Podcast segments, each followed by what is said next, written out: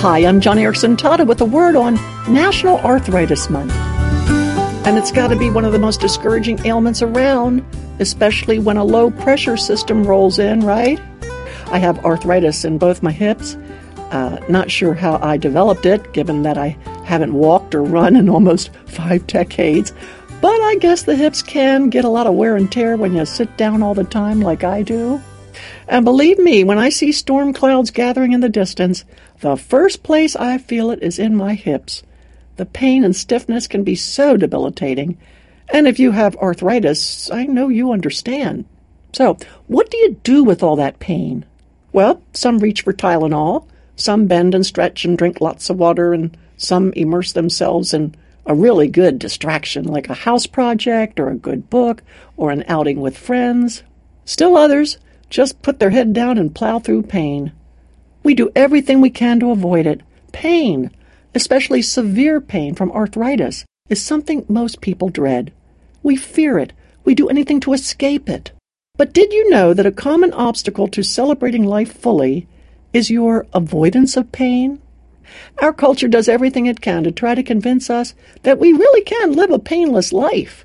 Our culture insists that pain is abnormal, that it can be done away with, and if it can't be subdued by drugs, it can be eradicated through acupuncture or surgery. And if that does not work, you can immerse yourself in biofeedback to convince your mind that the pain is really not there. It's all in your head. Some people spend a fortune doing nothing but hopping from one treatment to the next, all in the pursuit of a pain free life. But is it even possible? Well, if you look at the Bible, you begin to understand that life is supposed to be difficult. Even Jesus said that in this world we would have trouble.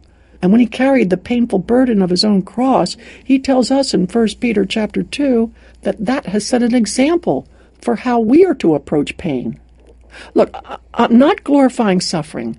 I'm not saying that pain is a really good thing. But to be constantly trying to avoid it, well, to do that is to live half alive. That's because God has designed true joy, I mean, real biblical joy, to always be filtered through pain. God shares his joy on his terms, and those terms call for us to, in some measure, suffer as Jesus suffered. So when we cut ourselves off from pain, we have unwittingly cut ourselves off from joy as well. And that's the truth. When we become Christians, we don't get a detour around problems, we get a guided tour through them. 1 Thessalonians chapter 5 verse 18 says, "We are called to rejoice always and give thanks in all circumstances, for this is the will of God in Christ Jesus for you." So today, if a low pressure is on the horizon and your arthritis is acting up, sure, okay, reach for the medicine cabinet and take the edge off your pain as best you can but do not think it can be totally eradicated. Take a deep breath and look for the blessings God gives in the midst of pain. Blessings like a deeper trust, a sweeter nearness with your Savior who has suffered, a dependence on prayer and God's Word, the chance to be united with Him in His afflictions, and a stronger reliance on His grace. For that's when your Heavenly Father will pour out His joy into your heart. If Jesus could endure His cross for the joy that was set before him. And today, give thanks in your painful circumstances, for as you do, the door may well open surprisingly to God's joy.